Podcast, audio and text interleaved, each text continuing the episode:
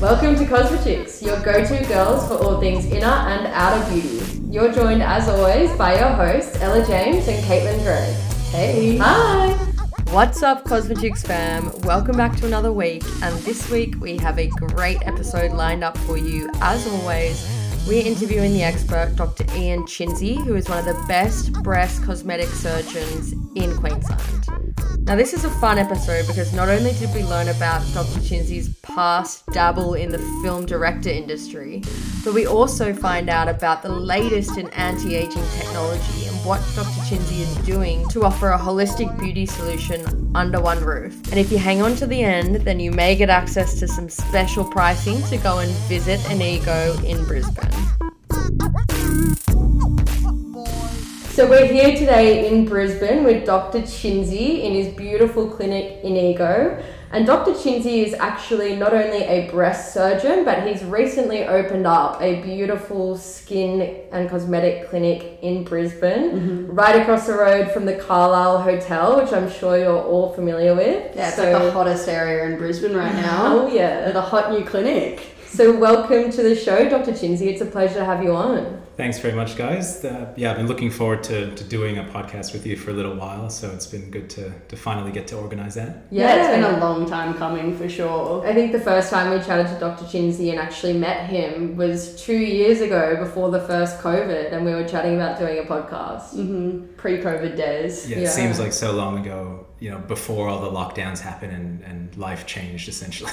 Yeah, but even better now because we can talk about this beautiful new space and how you've kind of changed and ha- have all these new offerings. Um, What's interesting because I actually opened the clinic in 20 the end of 2020, so it was technically during the pandemic, and Melbourne or all of Victoria was still basically locked down. I think Sydney was as well. Brisbane was a little bit more relaxed. You know, we only had about eight weeks of lockdown that year, and then we were just open for business with some restrictions. that's That's right. I keep forgetting that Queensland had it so easy compared to everywhere else in Australia. because Australia. you just locked everyone out. That's right. Now, before we dive into things, um, we really just wanted to start with an introduction um, about yourself and then how you got into this space. Yeah, it's um, I, I'm basically a cosmetic surgeon. You know, I've been doing that for six years now. So this is my seventh year in practice. Mainly a breast surgeon. I, I trained in medicine at UQ.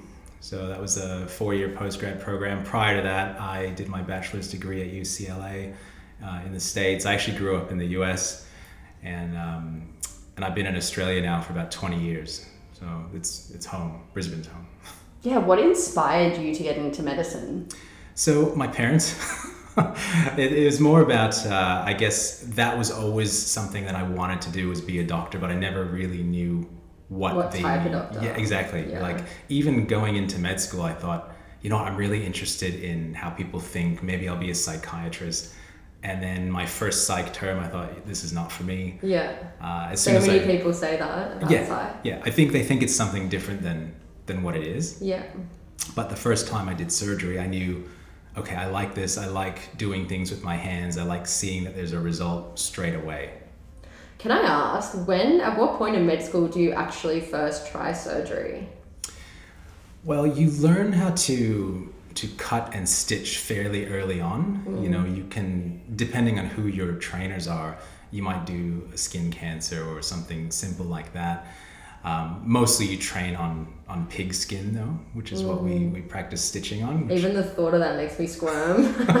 Definitely not meant to be a doctor. they, they, they used to say go to the butcher you know buy some pig's trotters and then you can make incisions Practice and, at home. and stitch yeah Oh my that's it God. and that's what a lot of us who are serious about surgery did That's so funny because when we were working with the mint threads, whenever they did demonstrations, it would be in like a pig skin or something like that. And I was Yeah. like, oh, it's so gross. But it, yeah, apparently it's really good to practice on. it gives you a fairly accurate feel but it's still this not the same nothing's going to be the same as you know a, The real a, patient yeah a real Yeah. patient And we wanted to throw a little bit of an early curveball at you. Mm. If you weren't a doctor, what would you be today?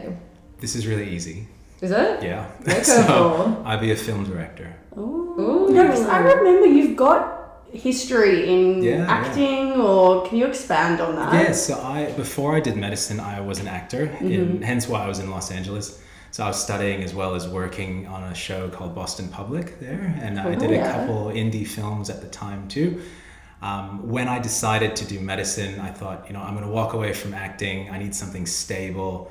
Uh, I'm also going to get as far away from LA as possible because I think you can't spend too many years in that place. So I, that's why I came to Australia. And then when I got here, I thought I cannot really give up that that passion. So I continued to do films through medical school. Uh, even afterwards, as I was working in the hospital system, I I was I had some small roles in films. I actually produced a feature film, and then I started directing short films and web series episodes. And yeah, I'm still working on stuff today. Really? Yeah, very you got cool. anything coming up that we can watch? Uh, I can talk to you a little bit about something. Actually, there's something coming out probably later this year on Netflix about stem cells. It's a stem cell documentary that I was in. So I didn't produce that, but I was just in it playing myself.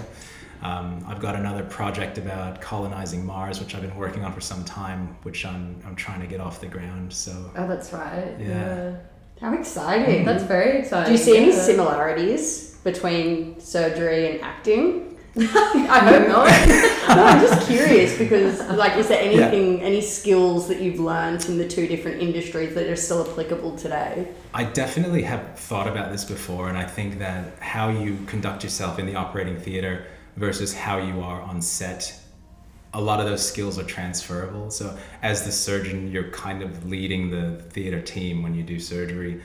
Uh, same on the film set. If you're the director, you need to coordinate all of these people. It's actually, I find directing a lot more stressful than surgery because there's so many more moving pieces and, and things that, that are not as important as say a human life but to to everyone on that set it's the most important thing in the world and if you get one thing wrong and there's something that you have to reschedule or you know you don't get a shot right or you lose a chance then It's less it's all structured. over It's not Yeah. like you do this, you do this. well that's it and, and you have to be a bit more adaptable i think uh, in film And I suppose both are very creative as well. So, certainly in the cosmetic space yeah Yeah. yeah yeah, oh, well, what is one thing that no one knows about you?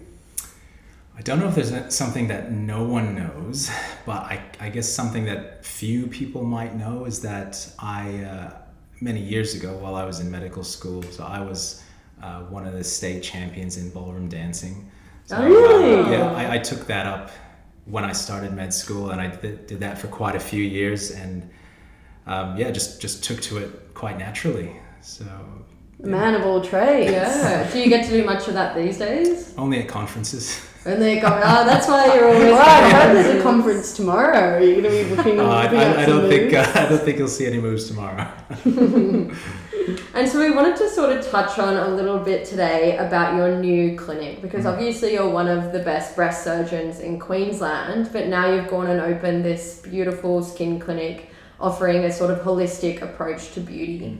So we wanted to chat about what actually inspired you to make that move into skin and beauty as well. Well, to be honest, I, I thought mainly about myself aging and getting older, and I'm like, what can I do for myself to to look younger or to you know to be younger? And I wanted to offer my patients the same thing. I know that the, the cosmetic surgery is sort of in its infancy where people are looking at Botox and filler and it's just kind of getting to that point where it's generally accepted by, you know, the general public knows about it mm. and they think this is all I need to to stay young. And people end up overdoing it with the toxin, with the filler, and, and you, you've seen the results of that. So I thought, you know, what is the way to do it? Stay looking natural and really treat the whole body as opposed to just spot treating things. And so that's sort of where that was born out of. I think of it like, you know, you need to look after your physical health and your mental health. You can't just do one little thing. So um, I wanted to offer the full suite of treatments that I thought would be useful. And can you walk us through what those suite of treatments are for looking after the body and beauty? Yeah, so I certainly think number one is skin, which is in a lot of cosmetic clinics, it's overlooked. People think I'm going to jump straight to something a little bit more aggressive without getting the skin right, without getting the complexion you know, pigmentation and redness, all of that under control first. Well, that's also part of going somewhere. I feel somewhere cheaper where you're sort of price hunting is they just stick it in you and that's the Mm. Yeah. transaction. It's Yeah. not actually.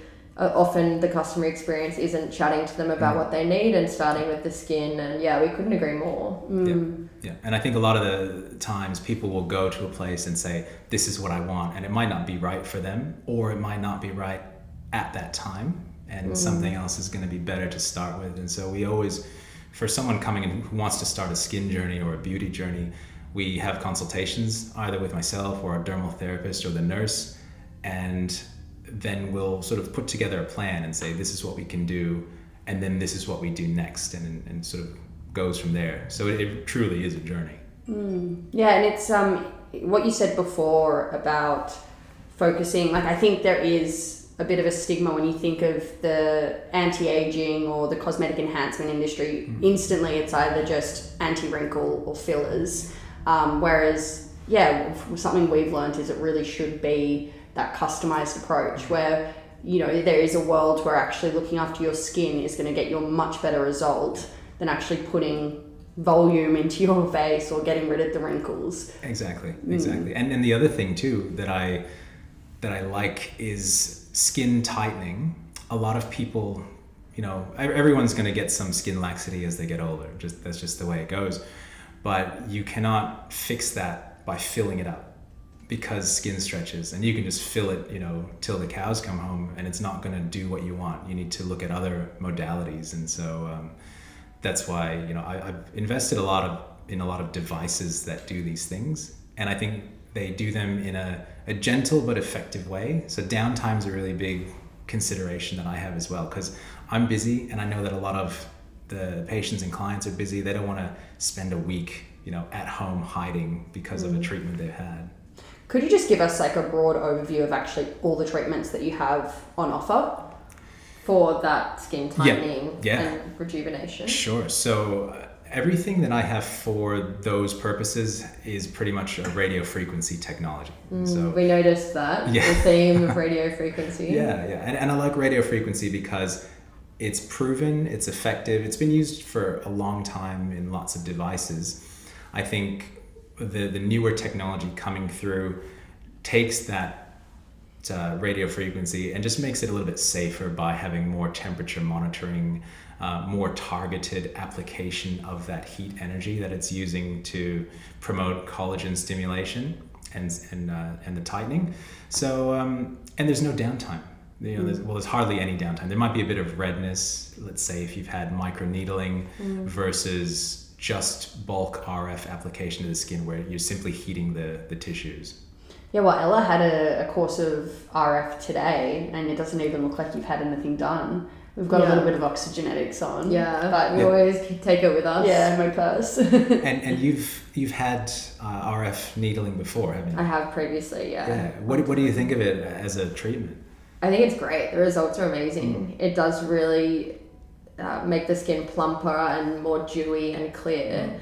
I haven't done a full, like, I haven't even done four treatments in a row of it. So I would love to see what it looks like. I don't know if I could go through it though. It is, full disclosure, it is a little bit on the painful side, but it is worth it. yeah, it's worth the results. The skin looks incredible. And it works deeper than your normal or average skin needling pen. Hmm. So just more of that collagen production and stimulation. Yeah, well, I was actually going to ask Dr. Chinsey that question. how, how would you compare RF You can place that needling? one to me. Oh no, you've got all the experience now.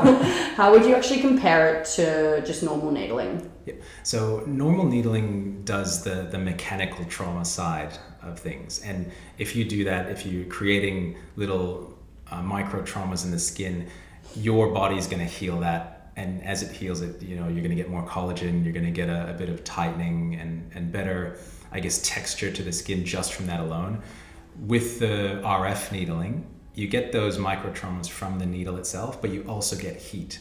So when the needle goes into the skin, it delivers a radio frequency pulse in the deeper tissue, which you can't get from anything else. So you're not going to get that heat, you know, under the skin. You can mm. apply it to the surface in some cases, but with the needling, you get the microtrauma, physical microtrauma, and then the thermal trauma as well. So would you expect to see a better result from RF?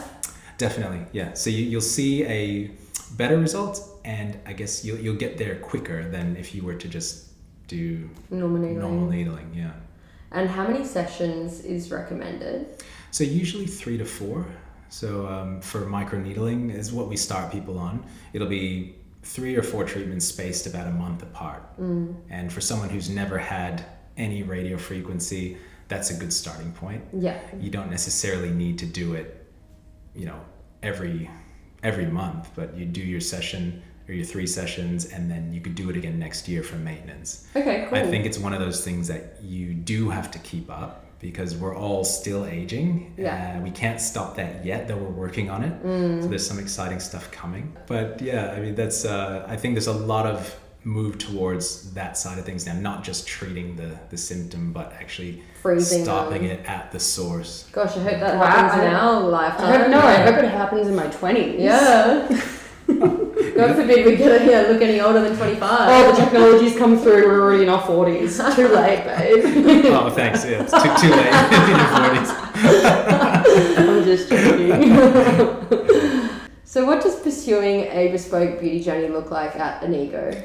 So it involves coming in and speaking to someone. So as I mentioned earlier, either myself or, or the dermal therapist would probably be the first point of call, and just talking about the concerns first of all, because a lot of people have a specific concern that they want to fix. Um, but then you know we look at that and say, all right, this is one aspect of what you want to do, and how can we build it into global improvement, I suppose. If, if you're talking about the face or, or even the body, it's the same thing. Someone has a bit of loose skin on their abdomen post pregnancy, and we can say, all right, uh, this is how we can address that issue. Along with that comes certain other issues which you might have, and we explore that, and they say, oh, yeah, actually, I also have. You know, incontinence after I've had my kids, and this is something I've always wanted to deal with. And you know, that comes down to pelvic floor, um, and then we go into core treatment. So it's all related, and we look at how their specific problem or concern is related to everything else. It's really nice that you have such a variety of treatments because then it really does become that one stop shop where all the concerns can be treated and a solution is kind of ready. I note that you guys have IV drips and stuff here as well. How do you actually integrate that with treatment? Yeah, it, the the IV drips are probably the one thing we can't truly integrate. A lot of people come just for their their vitamins. Um, so Myers cocktail is probably the most popular thing that we do uh, for for IV treatments.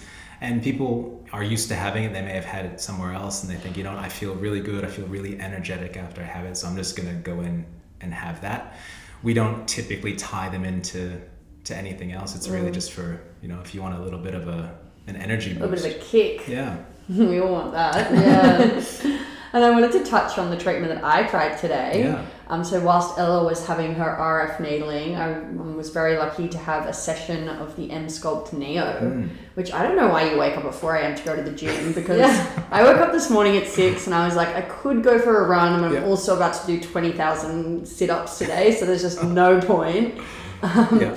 I love the Neo. Yeah, it's It's incredible. great. could you explain what this treatment is and who it's for? Yeah, so the Emsculpt Neo is basically, uh, at its core, a muscle building device. But the Neo refers to, again, it's got radio frequency in it. So in the applicator, you get a, an electromagnetic field that's generated. That's what's stimulating your muscles to contract. And, and as you say, you know, 20,000 contractions in one session, which is half an hour. It also applies radio frequency heat to the skin. That heat not only treats the skin laxity, but it also goes deeper to the fat. So uh, if you get the fat to a certain temperature, those cells are going to self-destruct essentially. And then your body clears them away. So you're going to get fat reduction from it.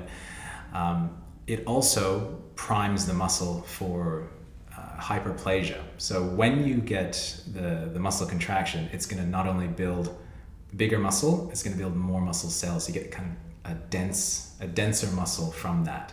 So, so the heat selectively heats each layer to the temperature that it should be ideally, and that gives you a much better result. And I had it on my abdomen, Mm. but can you can you have it in different areas of the body? Yeah, yeah. So the Emsculpt uh, applicators that it comes with, it does the abs. You can do glutes. So uh, a lot of people are doing this now for a non-surgical BBL because you know I don't know if you know much about Brazilian butt lifts.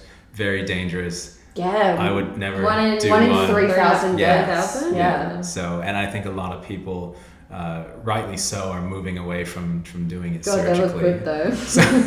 well, not if you can get it on the Emsculpt Neo. Yeah. yeah so i mean I, I don't think you're ever going to get some of those results you can get from the surgery but you know it's certainly safer and you can get a, a, good result from it um, you can also do your thighs inner and outer thighs you can do your arms they've got some new applicators coming soon to do your your love handles so yeah, Yeah, I actually heard about those. Might have to try for a friend. How many treatments would somebody need of the Neo to see results? So- and like, what results do you expect to see? Well, with the Neo, you are supposed to do one treatment a week for four weeks, and that constitutes a, an entire treatment. Again, this is something that I say you could do once a year because there's been a lot of clinical studies on the machine that show the results you get from it last about 12 months. So, mm-hmm. so you literally Great. could do it once a year. Your results probably appear three or four weeks after your final treatment and it's going to be very different depending on your starting point. So if you're someone who's really fit already you know even if you can see some definition you get some abs you're going to get more definition and you're going to get thicker muscles there but it might not be as shocking as someone who has that little bit of a fat layer that you know once it's gone then they start to see abs for the first time. Um, the, the actually uh, amazing thing about it that uh, has been found in one of the papers is it also treats visceral fat. So that's the fat behind the muscle that everyone wants to get rid of. yeah, and everyone says you can't get rid of it. Exactly. So the Emsculpt is treating that. Yeah, yeah. So that's you know, diet and exercise is, is the only thing, and that's what I tell patients who have that issue. But you know, with the Emsculpt Neo, you can actually kickstart that process a little bit and reduce that fat. We've got an LED at our house at the moment. I'm thinking we should get one of these devices too. Absolutely. and then chatting a little bit more broadly in terms of trends. Mm-hmm. Obviously, you're you've got an ear in the surgical world and the non-surgical Yeah. world. What is the latest trends, I guess, across both? What are you seeing, and what's next? Oh, so that, that's a that's a good question. I, I would say surgically, um, what I'm seeing is, and um, this is sort of limited to breast surgery, of course, but it's the the same look. Uh, when I ask people, you know, what do you want to, to change about your breasts, or what do you want them to look like?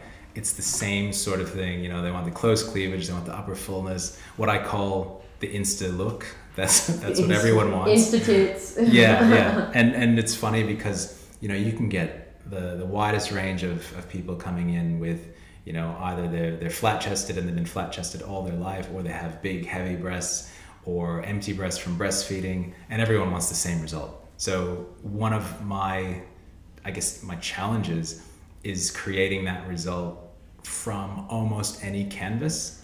That's um, I suppose my own personal challenge. A lot of people will say you can't do it, and what I say to myself is I want to find a way to do it. That's a fun challenge. Yeah, and so it's difficult, you know, and sometimes I have to say I just cannot, you know, get this result. But Mm. uh, but it's good looking at different techniques and different ways in which you can, I guess, advance the field a little bit.